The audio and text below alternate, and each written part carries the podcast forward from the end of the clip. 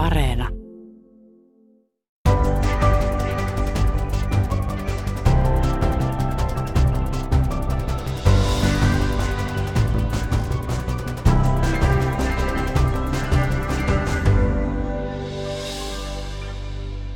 Mitkä ovat aikamme tietokirjojen trendit? Miksi Wikipedia ja copypastaaminen tuli tietokirjallisuuteen? Milloin tietokirja on sopivan populaari? Mistä tietokirjallisuuden Finlandia-ehdokkaiden aihevalinnat kertovat tänä vuonna? Minä olen Pia-Maria Lehtola ja vierainani ovat Raadin puheenjohtaja toiminut viestintäyrittäjä Suna Vuori ja jäseninä toimittaja Petta Lindberg ja viestintäalan yrittäjä Riitta Pollari. Lämpimästi tervetuloa Kulttuuri Ykköseen. Kiitos. Kiitos. Kiitos. Ja aloitan lyhyellä esittelyllä tämän vuoden ehdokkaista. Tämän vuoden tietokirjallisuuden Finlandia-ehdokkaat ovat kahdeksan kuplan Suomi, yhteiskunnan muutosten syvät tarinat, Anu Kantola ja työryhmä. Valas Lasimaljassa, miten vangitsemme itsemme ympäristötuhon ansaan, Maria Katajavuori. Rogen, en spretig historia, rukiin viljava historia, Annika Lyttär. Tunteiden palo Turku liekeissä 1827, Hannu Salmi. Luvatun maan lumo, Israelin kristityt ystävät Suomessa, Timo R. Stewart. Vaivan arvoista, esseitä poikkeuskirjallisuudesta, Ville Juhani Sutinen. Tietokirjallisuuden Finlandia-palkinto on Suomen kirjasäätiön jakama tunnustus ansiokkaalle suomalaiselle yleistajuiselle tietokirjalle, jonka voidaan katsoa merkittävästi edistävän lukijoiden kiinnostusta kerronnaltaan taidokkaaseen tietokirjallisuuteen. Ja palkinto on suuruudeltaan 30 000 euroa. Käymme tässä ohjelmassa läpi kaikki kuusi tietokirjaa ja keskustelemme niiden vahvuuksista – Aluksi kuitenkin keskustelemme trendeistä. Millaisia trendejä te raatilaiset huomasitte tietokirjoissa tänä vuonna? Ehkä mitään semmoista yhtä yksittäistä trendiä on vaikea nimetä. Joka vuosi varmaan siellä on paljon historiallisia teoksia, elämäkertoja, niin sanottua fanikirjallisuutta eli bändikirjoja ja artistielämäkertoja ja tunnettujen urheilijoiden – elämästä kertovia teoksia. Ja tota, esseitä ehkä vähemmän, vaikka ne tosiaankin kuuluu, kuuluu nykyään niin kuin tähän tietokirjallisuuden piirtaan, eikä, eikä kaunoon, jos on vaan romaaneja. Mutta yksi, yksi semmoinen ehkä erottuva ilmiö oli ja on ollut kuulemma jo useamman vuoden ajan sellainen, mitä mä, tai me ehkä niin kuin määriteltiin ää, jossain määrin tämmöiseksi – vertaiskirjallisuudeksi tai kokemuskirjallisuudeksi, jossa joku kertoo jostakin esimerkiksi vaikeasta elämäntilanteestaan ja mahdollisesti siitä selviämisestään. Tosin aika usein ne oli ehkä semmoisia uhri näkökulmasta kerrottuja juttuja, että se selviäminenkään ei ollut aina, aina edes mukana siinä, siinä kirjassa, mutta että joiden funktio on tavallaan se, että mulla on ollut tämmöinen vaikea juttu elämässä ja, ja nyt kerron siitä ja se puhuttelee sitten ehkä niitä ihmisiä, joilla on joko sama elämäntilanne tai, tai jotka ovat selvinneet, jättäneet taakseen jonkun tämmöisen elämäntilanteen. Vähän niin kuin semmoista minä, minä-kirjallisuutta, jota nyt ehkä kaikissa muissakin kategorioissa yhä enemmän on. Ehkä tietynlaista avautumisen tarvetta ja, ja, ja psykologisointiakin. Joo, ja sitten varmaan semmoista niin kuin ehkä osittain somen synnyttämää, että minun, minun elämäni ja minun ajatukseni kiinnostaa kaikkia muita. Niin ehkä vähän tällaista itseapuopas-tyyppistä kirjallisuutta, että ongelma ja sitten siihen myös tarjotaan aika sellainen selkeä ratkaisu. Niin, tai kaikissa ei ollut ratkaisuakaan. Mm-hmm. Esiteltiin ongelma. Ne. Niin kiinnostavaa on just tämä Sunan esille tuoma kokemuksellisuus tässä kirjallisuudessa, että sitä ei, ei sidota laajempiin yhteiskunnallisiin trendeihin tai kehityskaariin, vaan se jää yksittäisten ihmisten kokemuksellisuuden kertomaksi. Ja silloin se on tietyllä tavalla ongelmallista, kun mietitään tietokirjallisuutta. Että onko yksittäisen ihmisen kokemus, vaikka asiat ovatkin vaikeita ja kohderyhmiä, niin minkälaista – kokonaiskäsitystä niin kuin tiedollisesti nämä tarjoaa tästä asiasta. Otetaan tosi mon, näissä kirjoissa kyllä niin kuin käsiteltiin erittäin tärkeitä asioita. Eli käsiteltiin sellaisia asioita, jotka on ihmisille vaikeita ja jo, jotka on ihmisten kehityskaaren kannalta kovin tärkeitä. Mutta ikävä kyllä, jos ne jää vain yksilöllisen kokemuksen tarpeelle, niin siitä tulee niin sanottua minäkerrontaa. Ja se ei oikein kata sellaista käsitystä kuin tietokirjallisuus, kun sitä ei sidota isompaan viitekehykseen. Eli tämä viitekehykseen sitominen, niin tämä puhututti meitä paljon meidän raadissa. Niin ja sitten osin myös ehkä sitä, että, että tavallaan mennään lähemmäs jopa sitä fiktiota, että, että tavallaan myös näissä äm, minä kertojatarinoissa niin jopa lainataan fiktion elementtejä ihan, ihan suoraan. Ja jopa sanotaan, että tämä on nyt fiktiota, mutta tietokirjassa – tämä nyt kumminkin on tässä, mikä tietysti meitä hämmäsi. Mm. Joo, ja tämä on mun mielestä sellainen ilmiö, joka on ollut jo pitempään ilmassa, että, että fiktion ja faktan rajat liudentuu. Siis tietysti autofiktio ja biofiktio on niin kuin jo nimettyjä esimerkkejä siitä, mutta et jännää, että se näkyy nyt myös oikeasti niin kuin tietokirjallisuuden puolella. Ja yksi semmoinen, mikä ärsytti ainakin mua tosi paljon myös, niin, niin tuli, tai tuli semmoinen olo, että kun lukee näin valtavan määrän tietokirjoja, kun tänä vuonna ehdokkaaksi tuli ennätysmäärä pitkälti yli 300 kirjaa tietokirjallisuuden Finlandin ehdokkaaksi, niin, niin siellä oli muutamia sellaisia kirjoja, jotka oli kirjoitettu juuri tämmöisinä tapauskertomuksina minä muodossa, vaikka kirjoittaja ei ollut se, jonka elämästä se kertoi. Ja siitä tuli kyllä sellainen olo, että tämä on jotenkin niin kuin – tässä mennään joku semmoisen rajan yli, että, että tämmöistä ei pitäisi tapahtua tietokirjoissa. Riitta Pollari. Toinen vahva trendi oli tämä, niin kuin jos luonnontieteitä ajatellaan, niin oli, oli, ne jakautui ikään kuin kahteen osaan tämä niin kuin suhde luontoon. Oli tämä ää, ympäristötietoiset kirjat, jotka erittäin, niissä oli erittäin pessimistinen maailmankuva ja lähtökohtaisesti lähdettiin siitä, että ympäristötuho on on aika vääjäämätön ja meidän täytyisi toimia todella nopeasti. Erittäin ansiokkaita kirjoja oli tästä. Toisaalta oli paljon myös ää, niin kuin luonnon kauneutta ylistäviä teoksia, joista taas tämä ympäristönäkökulma ei ollut ehkä niin voimakkaasti esillä.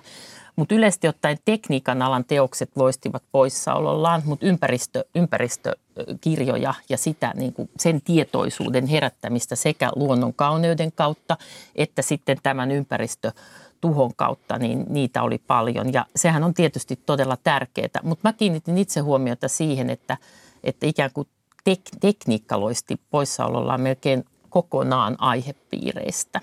Tuohon to, to, luontoon voisi ehkä vielä ynnätä sen kokemuskeskeisen kirjallisuuden, että miten mennään luontoon ja miten ollaan luonnossa ja miten siellä pärjätään. Että paljon taas myös retkikirjoja oli, oli tänä vuonna tarjolla. Joo, ja se olikin hyvin kiinnostavaa nähdä sitä, että millä tavalla, millä tavalla niin kuin nykyihminen menee luontoa kohti ja millä tavalla hän tarvitsee siihen neuvoja ja millä tavalla häntä lähestytään siinä. Että tämä oli muuten, oli totta muuten Peter, että tämä oli yksi voimakas trendi siellä ja paljon niitä kirjoja oli. Ja ehkä tämä on myös jotenkin paljon puhuvaa tai tästä ajasta kertovaa, että kyllä niitä luontokirjoja kaiketi tietokirjallisuuteen on aina Kyllä. kuulunut tosi paljon, mutta ne on enimmäkseen ollut sellaisia niin kuin kauniita valokuvateoksia Joo. tai, mm. tai jotakin lajia esitteleviä teoksia. Niin niitä oli nytkin, mutta vähemmän. Ihminen tuli mukaan sinnekin aika voimakkaasti omana itsenään. Tämä yllättää minua, koska kuitenkin paljon puhutaan koko ajan tekoälystä, roboteista ja kaikista tämmöisistä teknisistä asioista. Riitta Pollari, minkäkään takia tämä ei näy näissä kirjoissa? Jos mä mietin sitä, että itse kun on, olen viestintäalan yrittäjä, te, työskentelen paljon sellaisten yritysten kanssa, jotka, ja Suomihan on täynnä asiantuntijoita tietyllä alalla ja miettii sitä, että kuinka voimakkaasti historia, kuinka voimakkaasti kulttuuri, kuinka voimakkaasti luonto ja muut elementit olivat esillä. Niin kyllä tämä muakin, me, me mietittiin myös tätä ihan raatinakin, että, että tämä loistaa poissaoloa. Ehkä tämän alan osaajat ei koe ensisijaiseksi niin kuin vaikuttamisväyläkseen tätä tietokirjallisuutta, vaikka me tarvittaisiin tästä aivan varmasti kansantajuista, ymmärrettävää ja analyyttistä kirjallisuutta. Et kehotan tämän alan ihmisiä virkistäytymään tällä alueella. Tosiaan nyt menemme vähän ete, eteenpäin näissä trendeissä ja, ja siteeraan tässä Suna Vuori sinun haastattelua. Saimme luettavaksamme paitsi hyviä, hienoja ja viimeiste, viimeisteltyjä kirjoja, kuten nämä tänään ehdolle asetettavat myös toisenlaisia teoksia. Näin tosiaan Sunavuori luonnehdit puheessasi viime viikolla. Vaikka Wikipedia on periaatteessa hieno demokraattinen projekti, sieltä kopipeistaaminen tai mikään ilman lähdeviitteitä lainaaminen ei kuulu laadukkaaseen tietokirjaan. Ja näin totesit Helsingin Sanomissa myös viime viikolla. Ja sinun mielestäsi nopeasti tehtyjä puutteellisesti oikoluettuja ja heiveröisesti tai ei lainkaan kustannustoimitettuja kirjoja ilmoitettiin mukaan hämmästyttävän paljon. Miksi Wikipedia ja copypastaaminen tuli tietokirjallisuuteen? Suna Vuori.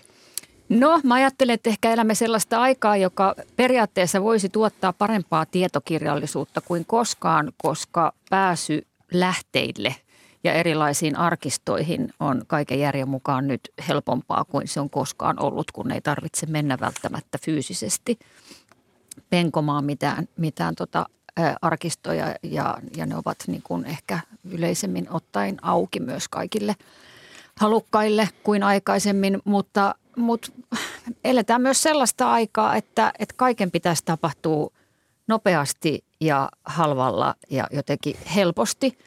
Ja Kyllä mä syytän tietysti tästä ennen kaikkea kustantamoita, jotka tekee kustannuspäätökset, että, että siellä pitäisi olla rima korkealla. Faktantarkistus on oma juttunsa, mutta, mutta myös semmoinen niin kuin viimeistely eh, kielen suhteen on, on oma asiansa ja se kaiken kaikkiaan rakenne ja jäsennys ja tämmöiset – tämmöiset asiat, jotka aikaisemmin on kuitenkin ollut juuri niitä asioita, joihin kustantamossa kiinnitetään huomiota, joita varten siellä on omat kustannustoimittajat sitä työtä tekemässä. Ei kannattaisi idealistisesti ottaen lainkaan julkaista kirjoja, jotka ei ole huolella tehty mielestäni, mutta ymmärrän tietysti, että kirjan kustantaminenkin on liiketoimintaa, että jos oletetaan, että jollekin tietynlaiselle teokselle on menekkiä, niin, niin tietenkin kustantaja sitten haluaa sellaisen teoksen julkaista, vaikka – ne voisi tehdä, tehdä tota toisella tavalla. Tämä lähte, lähdekäytäntö ja lainaamiskäytäntö tietysti osittain siinä puheessani viittasi myös tässä taanoin esillä olleeseen keissiin, joka liittyy erityisesti Maria Petterssonin Suomen historian jännät naiset kirjaan, jonka lainaamisesta ilman, ilman selkeää lähteyttämistä tietyt tutkijat pahoittivat mielensä, mutta tämä nyt on niin kuin yksittäinen esimerkki ja nimeän sen vain siksi, että se on ollut esillä jo aikaisemmin, mutta paljonhan tämmöistä löperöä lähteyttämistä näissäkin kirjoissa oli. Riitta Pollari. No tietysti sen lisäksi, että tämä lähteiden käyttö on puutteellista, niin periaatteessa tapa mennä kohti tietoa on se, että millä tavalla ylipäänsä lähdetään ajattelemaan sitä, että, että tietokirjallisuus on, on sitä, että hankitaan laajasti tietoa ja suhteutetaan ja viedään kohti, kohti niin kuin isompaa ajattelua. Että se, että lähteiden käytössä on puutteellisuutta, niin on, on, on niin kuin tietyllä tavalla vuoren huippu siitä, mm-hmm. että, että ruvetaan tekemään niin kuin tietokirjoja ja ajatellaan, että ne, niitä tehdään helposti. Musta tuntuu, että kun luki nyt todella hyviä tietokirjoja tässä myös, todella hienosti lähteiden käyttöä, todella hienosti kerrontaa vietiin eteenpäin. Uskaltaisiko itse koskaan lähteä edes sille tielle?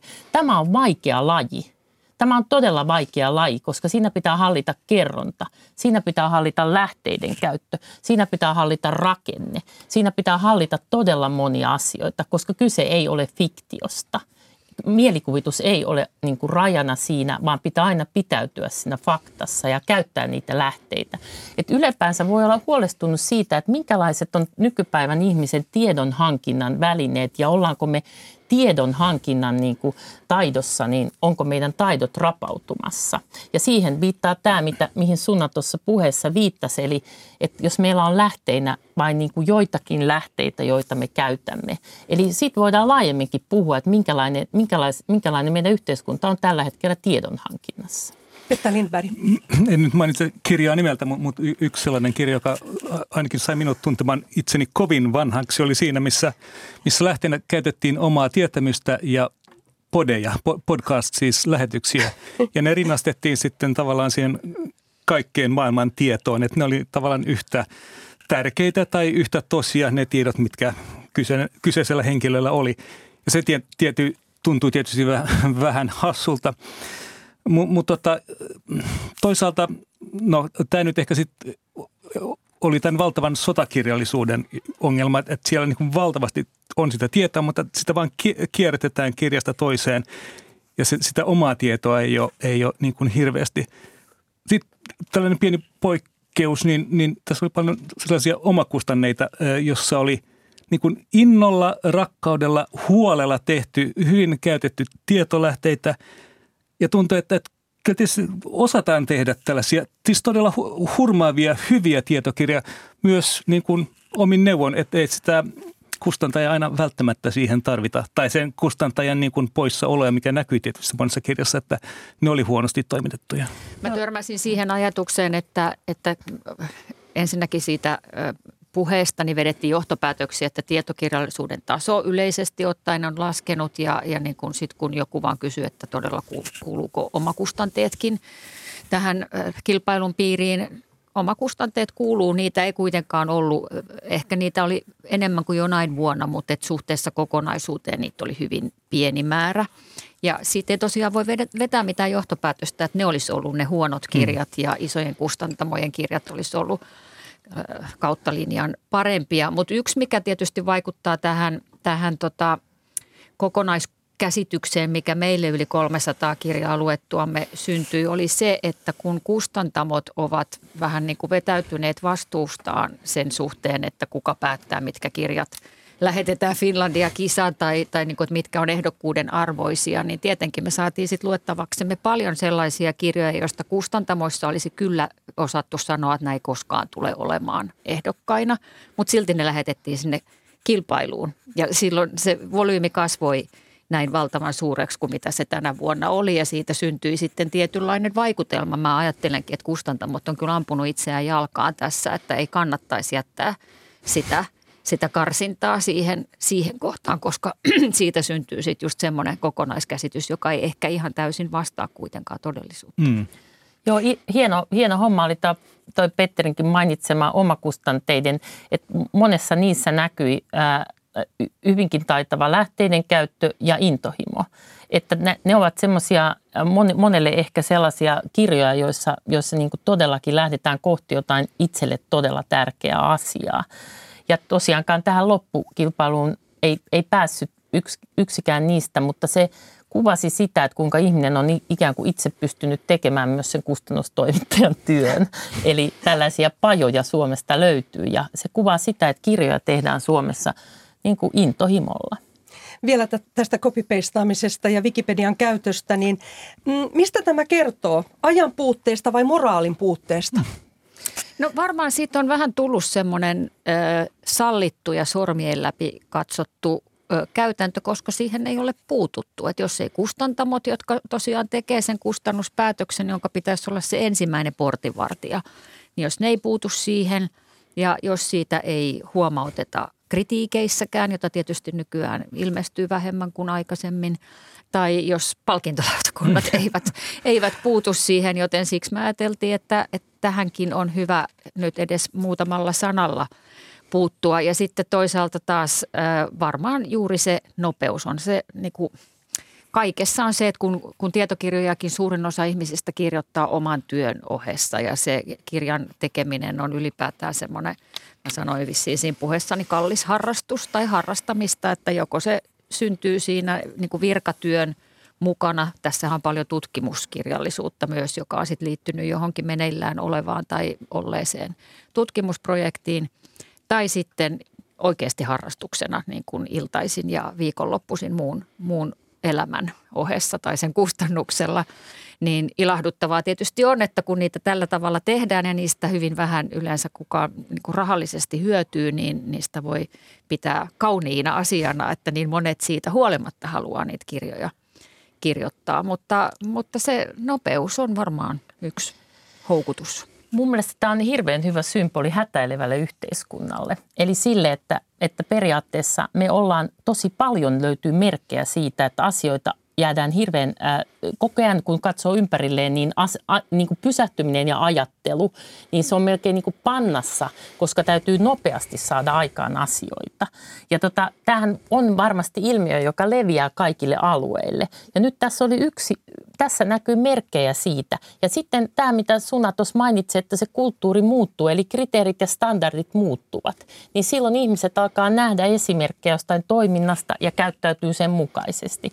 Eli senkin takia haluttiin herättää keskustelua tästä. Mutta yleisesti ottaen meidän täytyy tosi niin voimakkaasti analysoida itseämme siitä, mennäänkö me semmoiseen hätäilyyn ja kiirehtimiseen mukaan vai onko meillä isompi tavoite.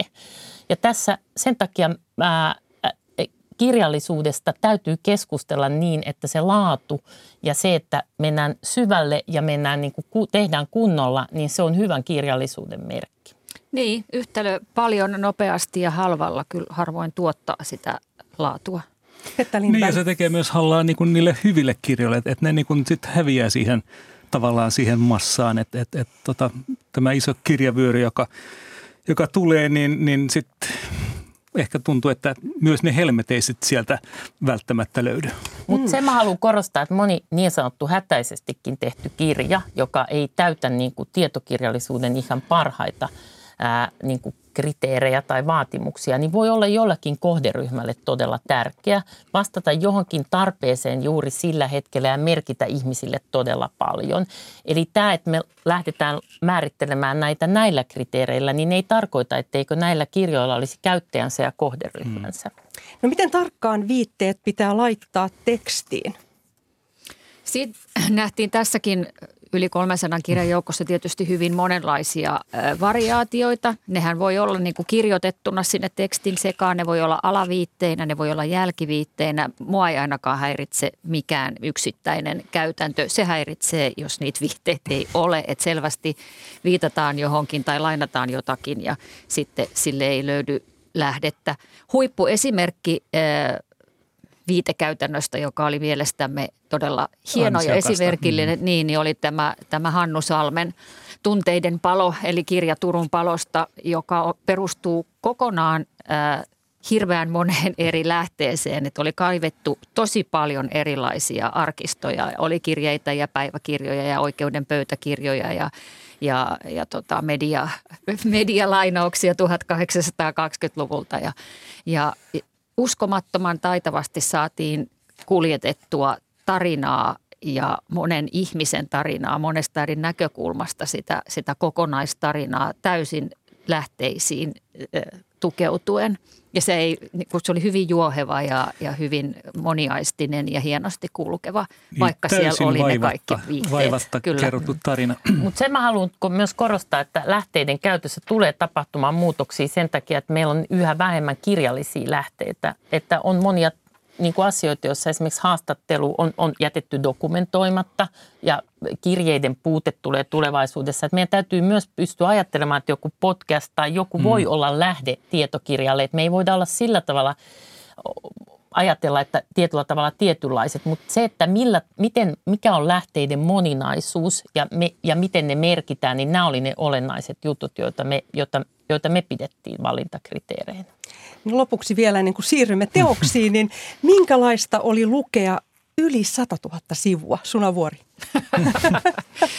Niinpä, hädintuskin olemme siitä toipuneet epäterveellistä, joillekin enemmän ja joillekin vähemmän. Riitta voi kertoa, kertoa oman esimerkkinsä, jos haluaa, mutta tota, olihan se hurjaa, koska kyllä sitten varmaan kun oli 200 kirjaa mennyt rikki, niin se alkoi kyllä tuntua jo niin kuin tosi työläältä.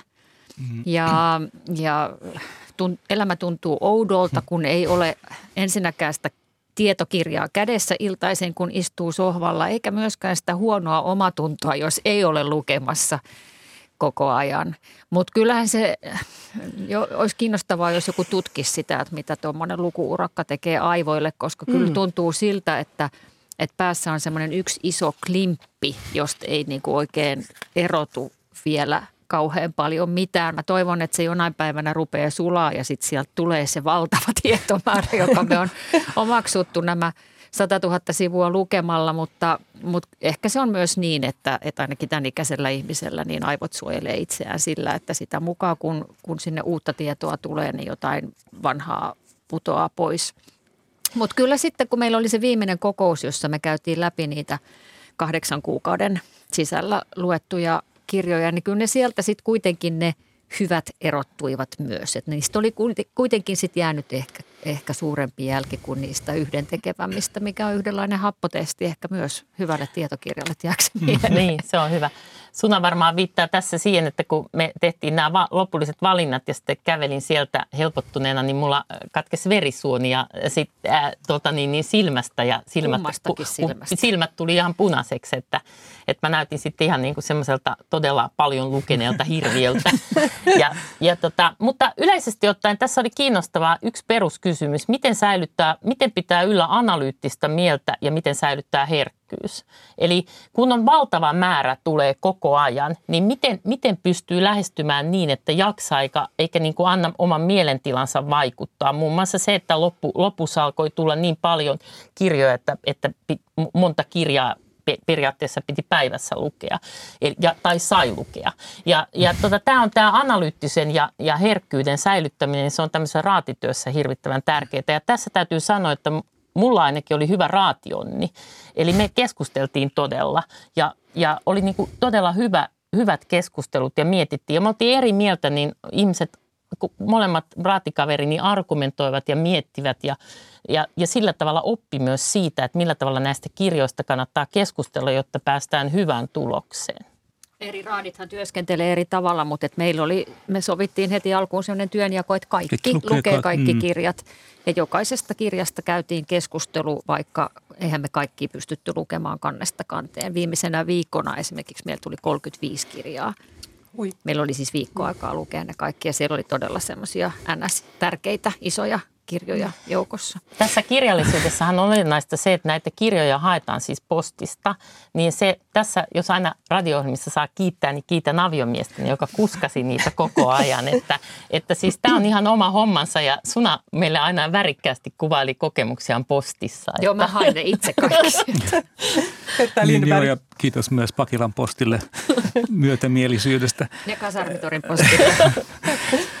No olihan tämä siis aivan ainutkertainen tilaisuus kokea koko tämän tietokirjallisuuden kirjo tai mitä kaikkea niin kuin vuodessa julkaistaan Suomessa. Mun mielestä se oli siis äärimmäisen palkitsevaa ja mielenkiintoista nähdä, miten, mitä Suomi kirjoittaa. Ja varmaan olen unohtanut jo paljon, mutta jostain syystä mulla on tällainen kirja Oravista, joka on jäänyt mieleen, että Oravilla on luontaiset aurinkolasit. Tämän muistan, tulen muistamaan koko ikäni. Että jotain, jos nyt jotain sit voin sanoa, että olen oppinut, niin ainakin tämän. Olet viisast, viisastunut. No ehkä hiukan. Muistetaan lause.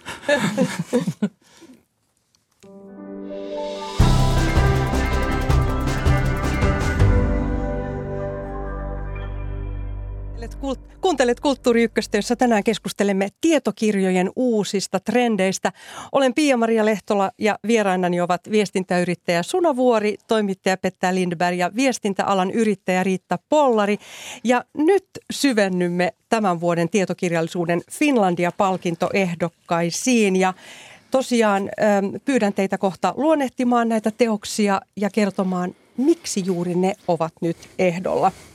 Aloitetaan kahdeksan kuplan Suomi, yhteiskunnan muutosten syvät tarinat Anu Kantola ja työryhmä ja luen aina alussa myös lautakunnan perustelut. Myötä elävä poikkileikkaus Suomesta tekee konkreettisella ja helposti lähestyttävällä tavalla näkyväksi erilaisten ihmisryhmien elämää murrosajassa hyödyntää hienosti haastatteluaineistoa, jossa ihmisten odotukset sekä käsitykset itsestään, toisistaan ja yhteiskunnasta vaikuttavat osin eri todellisuuksilta. Yhteistä on kokemus suuresta ruuvista, joka puristaa kaikkia. Tosiaan yksi kahdeksasta kuplasta niistä yksi on yrittäjät. Ja haluan kysyä teiltä, miksi Suomessa on niin vaikea olla yrittäjä, jos sana yrittäjä kertoo haastavasta työstä? Niin, itsehän olen yrittäjä ja, ja perustanut yrityksen kahdeksan vuotta sitten ja itsehän en pidä sitä yrittämistä mitenkään vaikeana. Pidän sitä erittäin kiinnostavana ja, ja niin kuin, äh, haastavana, mutta monet asiat ovat haastavia, kuten tämäkin kirja kertoo. Ja, ja yrittäjyydessä on tietynlaisia piirteitä, jotka, jotka tukee ihmisen, ihmisen onnistumisen tunnetta ja muuta. Ja, ja sitten taas yrittämisessä on vaikeita puolia. Ja tämän jos mennään tähän kirjaan ja, ja siihen, miten tämä lähestyy näitä ihmisiä, niin tämän kirjan suurin anti on se, että tässä kirjassa on kuunneltu ihmisiä – Eli lähtökohtaisesti lähdetty siitä, että ei ole menty määrittämään valmiiksi ihmisten todellisuutta, vaan on, on lähdetty matkalle siihen, että todellisuuksissa on piirteitä, joita emme ehkä hahmota. Ja meidän, me emme tiedä toistemme todellisuuksista kovin paljon ja me perustamme paljon olettamuksiin asioita ja ennakkoluuloihin. Ja suosittelisin tätä kirjaa sen takia kaikille suomalaisille, koska ennakkoluulot ja olettamukset vievät meitä vievät meitä kauaksi toisistamme. Me määrittelemme maanviljelijöitä tietyllä tavalla, yrittäjiä tietyllä tavalla, insinöörejä tietyllä tavalla ja muuta. Ja me tarvitsemme matkoja toistemme maailmoihin. Ja tämä kirja on ikään kuin porrasaskelma sille rohkeudelle, että lähtekää matkalle toisten maailmoihin. Hyvin sanottu, koska helpostihan me keskitytään siihen, mikä meitä erilaisiksi kokemiemme ihmisten kanssa erottaa, eikä, eikä siihen, mikä yhdistää, vaikka tämä aika nyt on ehkä sellaista, joka aivan erityisesti edellyttäisi sitä, että haetaan niitä yhteisiä nimittäjiä, vaikka ne olisivat aika rankkojakin tai vaikeitakin. Niin ja myös se, että, että minkälainen maa Suomi on vuonna 2022. Että, että, että jos siis olihan siellä näiden lukemiemme kirjojen seassa monta sellaista, jotka tavallaan painottuu tähän, tähän meidän aikaamme, niin, niin tuo on aivan ehdoton siinä, että, että niin kuin antaa vastauksen siihen, että millainen Suomi on tänä vuonna. Mm. Niin ja mihin suuntaan ehkä olemme matkalla niin, ja, ja mitä meidän pitäisi tehdä, mm. jos me halutaan tietyt kehityksen trendit muuttaa. Kirjan tekijät tosiaan kysyvät kirjassa, onko Suomea enää olemassa? Mitä he tällä tarkoittavat? Ei ole olemassa, ää, mä ajattelen tämän kysymyksen niin, että ei ole olemassa mitään yhtenäistä ja kokonaista Suomea, joskin mä voin kysyä, onko sitä koskaan ollut. Että lähdetäänkö me jostain käsitteestä, että joskus sellainen on ollut. Mä luulen, että aina meillä on ollut Suomessa erilaisia todellisuuksia. Mutta tällä hetkellä voidaan kyllä ihan ihan tutkimuksellisesti ja tämänkin kirjan pohjalta ajatella, että näiden ihmisten todellisuudet ovat kaukana toisistaan. Ja jokainen, joka meistä on työelämässä, tietää, että, että ikään kuin me tarvitaan semmoisia henkisiä tulkkeja näiden todellisuuksien välille. Me tarvittaisiin siltoja näiden todellisuuksien välille, jotta me koettaisiin, että meillä on yhtenäinen – tai maailma, jossa me voidaan kohdata toisiamme. Mutta en mä kyllä haikaile, eikä tässä kirjassakaan haikailla mitään yhtenäistä maailmankuvaa tai yhtenäistä maailmaa. Sitä ei enää ole. Meillä kaikilla on oikeus omiin maailmankuviimme. Hmm. Niin ehkä se on enemmänkin se, varmaan siis voisi Suomeakin pelkästään ajatellen väittää, että täällä on ollut, ollut isommatkin erot vielä vaikka 50 vuotta Kyllä. sitten ihmisten välillä, mutta silloin jotenkin ehkä on enemmän ollut se tunne, että eletään jotenkin kuitenkin niin kuin yhteisessä todellisuudessa ja puolustetaan tiettyjä yhteisiä asioita ja, ja odotetaan, odotetaan tiettyä niin kuin yhteistä tulevaisuutta, että, että nyt, nyt se on jollain lailla pirstaloituna ja jos on semmoinen olo, että multa puuttuu jotain olennaista, eli kun se eriarvoisuuden tunne kasvaa, niin se on vaarallinen voima joka saa liikkeelle helposti niin kuin hallitsemattomia yhteiskunnallisia murroksia, niin kuin nähdään nyt aika monessa paikassa. Ja tämä kiristävä ruuvi metafora, mitä tässä käytetään, niin se vaikuttaa kaikissa kahdeksassa kuplassa. Millä tavalla nämä eri kuplat selviävät tästä puristuksesta? Joillain on puutetta rahasta, toisilla puute ajasta, jollain puutetta huomiosta. Eli ikään kuin se, että millä tavalla ihmiset kokevat olevansa osallisia ja näkyviä yhteiskunnassa, niin nämä ikään kuin nämä ruuvit puristavat eri tavoin.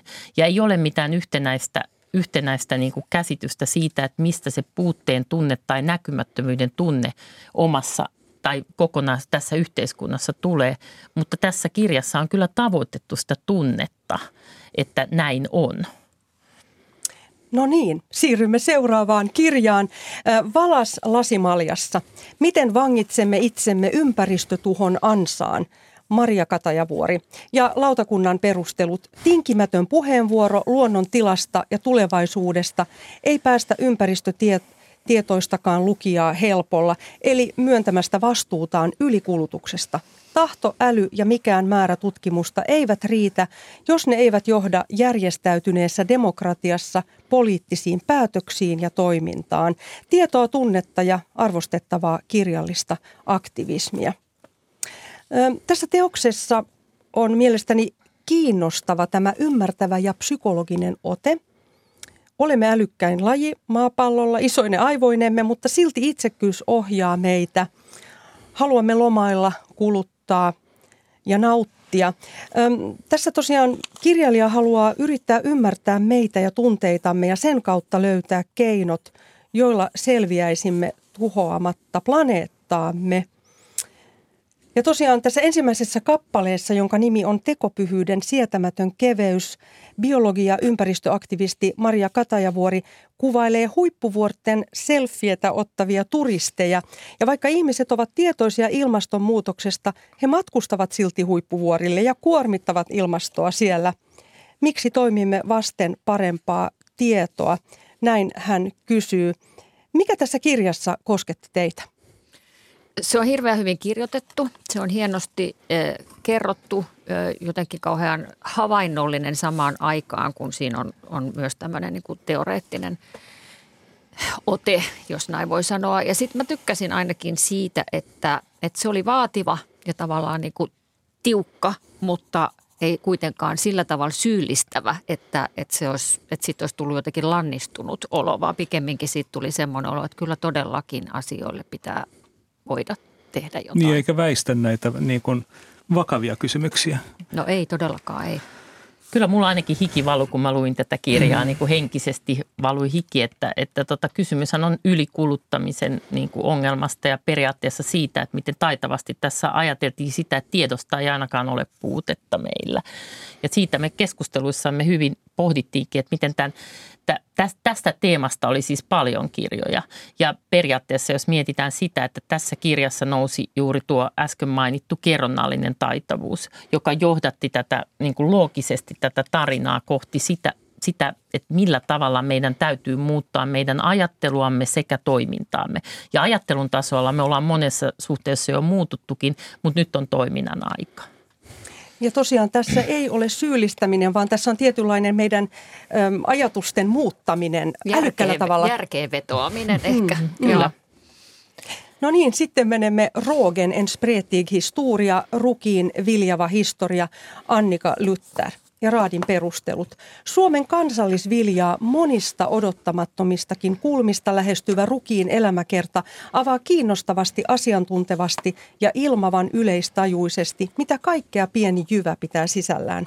Jännittävä sukellus biologiaan, evoluutioon ja kulttuurihistoriaan, kivikaudelta aina tulevaisuuden ruoan tuotantoon.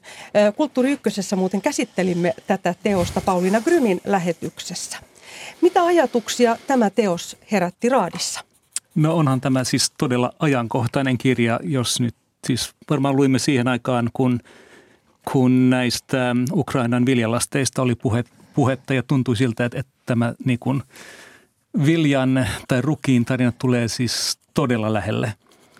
Ja se on vakava, mutta se on myös hauska ja, ja niin kuin valloittava kirja. Oivaltava, kuten hyvä tieto, tie, tietokirjan pitää olla.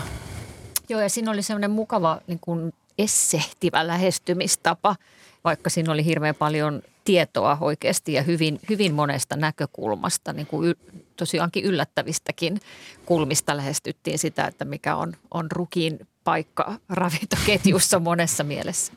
Ja mun mielestä tosi tärkeää oli tässä, että kun mietitään koko meidän ekologista kriisiä, niin ruoantuotanto on sen keskiössä. Eli tämä koko ruoantuotannon ratkaiseminen ja ajatteleminen ja, ja, ja lähtökohtaisesti miettiminen on aivan olennainen asia. Ja meillä on erittäin huonot tiedot niin kuin esimerkiksi maatalouden perusasioista, vaikka me keskustellaan tästä ruoantuotannon ekologista kriisistä hyvinkin sujuvasti. Ja tämä kirja toi sen, että miten merkittävä osa tämä ru, esimerkiksi juuri tämän rukin kautta näiden asioiden tunteminen on meidän koko maan historiaa, meidän omaa identiteettiä ja koko tätä, koko tätä erittäin niin kuin ajankohtaista ruokakeskustelua. Minua ilahdutti tosiaan myös Hertta Donnerin tekemät mustavalkoiset kuvitukset ja tämä kirja tuntui taideteokselta. Ja mukavaa oli lukea, kuinka kirjailija itse oli yrittänyt viljellä ruista Berliinin matkan inspiroimana helsinkiläisen asuntonsa sisäpihalla ja sehän osoittautui vaikeaksi. Annika Lytter on biologi ja työskentelee myös opettajana. Millä tavalla pedagogisuus näkyy teidän mielestä tässä teoksessa?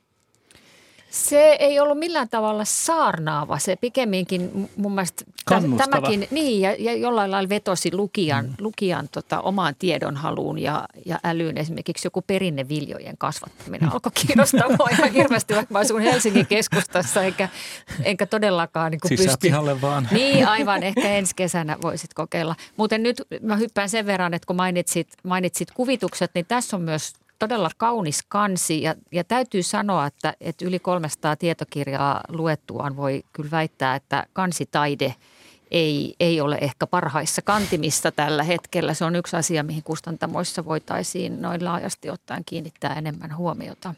Joo, ja toi pedagogisuus näkyy, sellaisena ilona, tietämisen ilona, mikä mm. on siis kokonaan kaikissa kirjoissa. Että jos parhainta pedagogia on se, että on onnellista ja ilo tietää asioita, niin tämä kyllä näkyy siinä. Ja sitten tietyllä tavalla kerronnan loogisuutena hyvin vahvasti. Tietämisen ilo oli hyvin sanottu. Mm. Mm.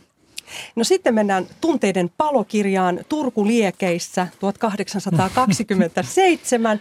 Hannu Salmi ja Raadin perustelut perinpohjaisesti lähteisiin perustuva moniaistillisesti kulje, kuljetettu tarina Turun palosta avaa kokonaan uuden näkökulman menneeseen tragediaan. Vaikka liekit melkein polttavat lukijaakin, teos pysyy faktoissa ja laajenee yksittäisiä ihmisiä sekä yhden kaupungin menneisyyttä suuremmaksi kertomukseksi Euroopan historiasta, tiedon välityksestä, jopa Goethestä. Minua yllätti tässä kirjailijan henkilökohtainen ote aiheeseen. Hän muisteli omaa lapsuuden kokemusta, kuinka hän oli nähnyt unta Turun palosta. Ja tässä teoksessa on myös kiinnostavaa, että kirjailija tutkii palon vaikutusta ihmisten tunteisiin ja mieliin. Tämän kirjan perusteella haluaisin kysyä teiltä – miten tämä, tämä tunteellinen osa tätä paloa, niin oli, yllättikö se teitä? Minä ainakin odotin ihan eri, erityyppistä kirjaa, mutta tämä oli yllättävä. Kun me ruvettiin käsittelemään tätä kirjaa, niin me kaikki puhuttiin tästä, miten voimakkaasti tämä oli moniaistillinen kirja. Ihminenhän ei enää kulje Turun kadulla luettuaan tämän kirjan niin samoin askelin, mm-hmm. vaan hän tulkitsee ja miettii asioita aivan. Ja Kuinka monta kertaa mä oon kuullut Turun palosta? Mä oon kuullut sen, mutta mä oon vaan ajatellut, että Turku paloi. Ja se on ollut mulle ikään kuin mm. vuosiluku. Ja tämä kirja avasi, kirja avasi sellaisen eh, tietokirjallisuuden niin parhaan aarreaitan siitä, että millä tavalla tämä yhdisti sen, että, että miten käytettiin kaikkia lähteitä, miten vietiin tarinaa eteenpäin. Ja onko todellakin asia niin, että meidän pitää miettiä erikseen – miksi tässä on tunteet mukana. Tunteethan on mitä olennaisin osa tätä Turun palon kertomusta, jos ajatellaan sitä, että miten tämä vaikutti ihmisiin. Niin, vaikka toisaalta sitten täytyy sanoa, että ehkä toi, toi tota mainoslause, että et, tunteen, tai niin. jopa tämä kirjan nimi, Tunteiden niin. palo, niin hiukan johtaa sikäli harhaan, että, että siinähän voi nähdä tai aistia myös jollakin tavalla vähän semmoisen epäilyttävän kepeän kaijun. Ja, ja kyse ei ole ollenkaan siitä, vaan nimenomaan siitä, että kun niitä lähteitä on kaivettu ja käytetty tällä tavalla, niin sieltä tulee niin kuin ne, ne semmoiset mikrohistorialliset, henkilöhistorialliset Kyllä. tasot hienosti esiin, että niin kuin oikeastaan se on enemmän semmoinen niin kuin – kokemus, ruohonjuuritason kokemus siitä, että kun koti palaa ja koko kortteri palaa ja lopulta koko kaupunki palaa ja, ja mittaamattoman arvokkaat arkistot ja kirjastot palaa, että, että miten niin kuin valtava se on ollut niin kuin se vaikutus ja hämmästyttävää myös, että miten se on silloin jo niin kuin levinnyt se tieto nopeasti ympäri Eurooppaa. Mutta yksi kuitenkin viehättävä yksityiskohta tai siis asia tässä kirjassa oli se, että kun tämä kertoi siitä, että vaikka se levisi nopeasti, mutta kuinka hitaasti, että niin kuin vertailu nykypäivän mm. tiedon leviämiseen ja sitten tässä, että millä tavalla se tieto meni ja millä tavalla sitä tulkittiin, niin se on varmaan monelle nuorelle tämän kirjan lukeminen olisi voimakas kokemus just siinä, että, että miten tämä tieto leviää siihen aikaan nopeasti, mutta tähän aikaan kohdettuna aivan todella hitaasti. Niin se on mun mielestä todella hieno muistutus siitä, kun siinä kirjassa mainitaan, että oliko nyt Amerikassa oli, oli mainita tästä Turun palosta monta vuotta itse palon Joo, jälkeen. Että et tavallaan asettaa sellaiseen, historia sellaiseen niin kuin – historia ei ole siis nopea, nopeata, vaan se on niin kuin luonteeltaan sellaista todella hidasta. Ja tämä mun mielestä vangitsee sen hitauden ja samalla tuo sen siis sen itse tapahtuman todelle lähellä.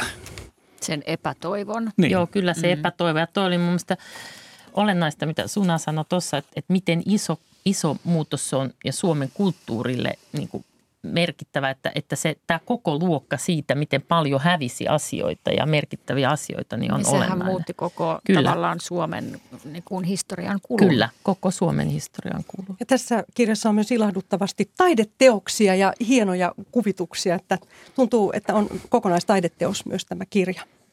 No niin, sitten meillä on luvatun maan lumo, Israelin kristityt ystävät Suomessa, Timo R. Stewart. Ja Raadin perustelut. Erinomaisesti kirjoitettu tutkimus luotaa monille tuntematonta ilmiötä, kristillistä sionismia, läpivalaistessaan Suomessa jo pitkään vaikuttanutta ristiriitojakin herättänyttä Israel-ystävyyttä. Teos auttaa ymmärtämään myös uskonnon ja politiikan monimutkaisia suhteita sekä Lähi-idän idän sammumatonta konfliktia. No niin, mikä tässä kirjassa kosketti raatilaisia? No ainakin mu- mua siinä kosketti se, että tässä on niin oma aihe. Tästä lähdetään liikkeelle äm, aiheesta, josta minä nyt en tiennyt oikeastaan mitään, mutta, mutta kun tätä kirjaa nyt sit rupesin lukemaan, niin tuntui, että, että se avasi täysin uuden maailman. Kuitenkaan tuomitsematta ketään, ja, mutta kertomalla tarinan suomalaisista – ja miten Suomen historia nivoutuu Israelin historiaan ja miten täältä on eri vuosikymmeninä lähdetty Israeliin ikään kuin toiviomatkalle raamattu mukanaan ja sitä on niin kuin käytetty tavallaan matkaoppaana ja sitten ollaan petytty, että ei tässä nyt niin kuin ihan ole niin kuin vastaava maailma, kuten tässä raamatussa sanotaan. Ja siis se omaperäisyys ja se huolella tehty työ ja ainakin mua se kosketti syvästi. Tämä on väitöstutkimus, joka on ansiokkaasti muoto, muokattu yleistajuiseksi tietokirjaksi ja tuotu myös niin kuin tähän aikaan. Nythän taas niin kuin joka päivä kun avaa sanomalehden, niin, niin siellä on lähi tilanne esillä, niin kuin se nyt on ollut kyllä viimeiset vuosikymmenet melkein, melkein tota, muuttumattomana. Mutta tämän, tämän kirjan luettuaan sitäkin ymmärtää hiukan paremmin, että mistä, mistä niin kuin uskonnon ja politiikan suhteissa juuri siellä päin maailmaa – on kysymys. Ja sitten se on viehättävä, se, mä ainakin niin kuin naurahtelin ääneen monta kertaa sitä lukiessani, mutta se huumori on siellä hyvin hienovaraisesti, tyylikkäästi rivien välissä ja, ja hän kirjoittaa vähän kunnioittavasti kaiken näköisistä hulluuksista. Niinpä, Kiinnostavaa tässä oli, että että paljon kiinnitin huomiota lukiessa siihen ja Raadin keskusteluissakin käytettiin sitä, että pitääkö olla joku lähi ekspertti kun lukee tätä kirjaa.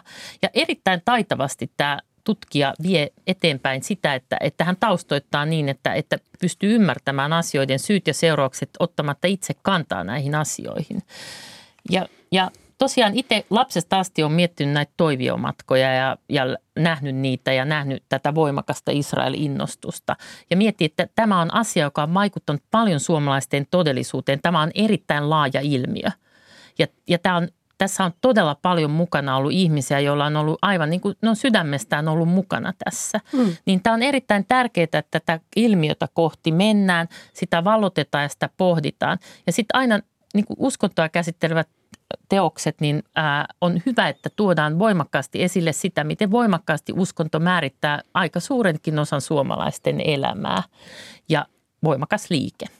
No niin, ja sitten viimeinen kirja, Vaivan arvoista esseitä poikkeuskirjallisuudesta, Ville Juhani Sutinen, ja perustelitte sen näin. Rakastettava esseekokoelma lukemisen hienoudesta ja pakottoman ajattelun merkityksellisyydestä. Kirjoittaja kulkee kanssalukijana matkalla poikkeuskirjallisuuteen teosten syvällisin ja väliin yllättävi, yllättäviinkin tulkintoihin, viihdyttäviin anekdootteihin, samoin kuin kriittisiin huomioihin – lukeminen tuntuu etuoikeudelta. Joo, Suna Vuori. Joo, lukeminen todella tuntui niin kuin ihan kirjaimellisesti etuoikeudelta, kun, kun sen valtavan tiedollisen kirjamassan keskellä sai luettavakseen tällaisen ihanasti hengittävän ja mukaan ottavan kirjallisuus kokoelma Mä todella mä sanoin kokouksessakin, arviointikokouksessa tuon luettua, että mä rakastin tätä kirjaa.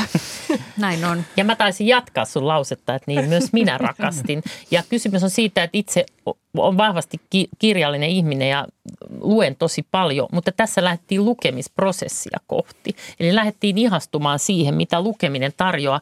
Ja, ja ihmisen ei tarvitse lukea tai tuntea näitä kirjoja lukiessaan. Tämä on kyse kirja, tietokirja pysähtymisen merkityksestä, tajuamisen ja, ja ihmisen sisäisen maailman merkityksestä. Miten voimakkaasti tämä kävi kokea dialogia itsensä ja kirjailijan kanssa. Ja tämä tarkoittaa sitä, että tämän kaiken hälyn keskellä tämä on äärimmäisen tärkeä kirja, koska tässä viedään, viedään kohti ihmisen niin kuin sisintä ajattelua ja näytetään, mitä kirjat merkitsevät siinä. Ja sitten tietokirjana tämä on merkittävä, koska tämä tarjoaa tosi paljon tietoa kirjallisuudesta. Pekka Lindberg. Niin, oli jotenkin kiteytymä tästä koko lukuurakasta, että, että kirjassa saa vaan olla. Se voi olla paksu, kuten tässä Sutisen kirjassa. Mutta se, se voi olla outo. Niin tai, niin, tai se voi olla ihan mikä tahansa, mutta mut, mut, mut kirjassa on, on niin hyvä olla. Joo, tämä on siis tämmöinen oodi lukemiselle ja nämä, nämä tota, joita Sutinen nimittää poikkeuskirjallisuudeksi, se selitetään täällä heti alussa, että mitä sillä, sillä tarkoitetaan, niin – niin tota, monet näistä on tosi omituisia ja mm. erikoisia ja sellaisia, että kun tämän kirjan on lukenut, niin ajattelee, että en missään tapauksessa koskaan tule tai halua lukea tätä, tätä kirjaa, josta hän kirjoittaa ja toisista taas tulee semmoinen, että mä ehdottomasti haluaisin lukea tämän. Moniakaan näistä ei ole suomennettu, Kyllä. Eli tota, ja sitten nämä on kaikki suunnilleen yli tuhat sivuisia järkäleitä. Niin, mutta sitten vaan hankkii sen ja laittaa sen omaan hyllyyn ja sitten se on siellä. no niin.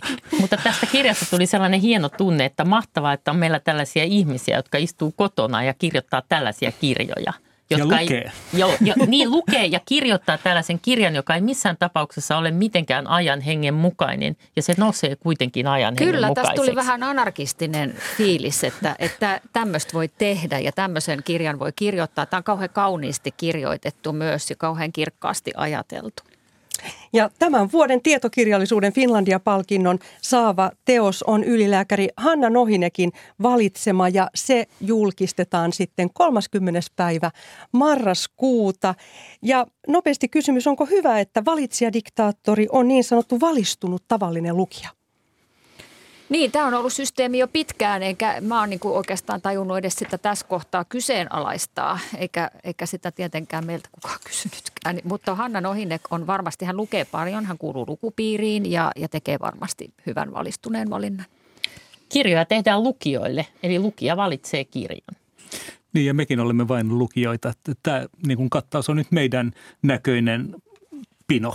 Kiitos teille. Kulttuuri Ykkönen päättyy näihin sanoihin. Kiitos Suna Vuori, Petta Lindberg ja Riitta Pollari antoisasta keskustelusta. Tämä lähetys ja muutkin löytyvät Yle Areenasta. Huomenna Kulttuuri Ykkösen aiheena on seuraava. Kiira Jarmish on Putinin hallinnon etsintä kuuluttama Aleksei Navalnin tiedottaja, joka pakeni Venäjältä Suomen kautta ja oleskelee tällä hetkellä tuntemattomassa paikassa. Huomenna Pauliina Grymin vieraana on myös Ylen kirjeenvaihtajana Moskovassa toiminut Justin Kruunval. Tätä lähetystä kanssani olivat tekemässä äänitarkkailija Anders Johansson ja tuottaja Olli Kangassalo.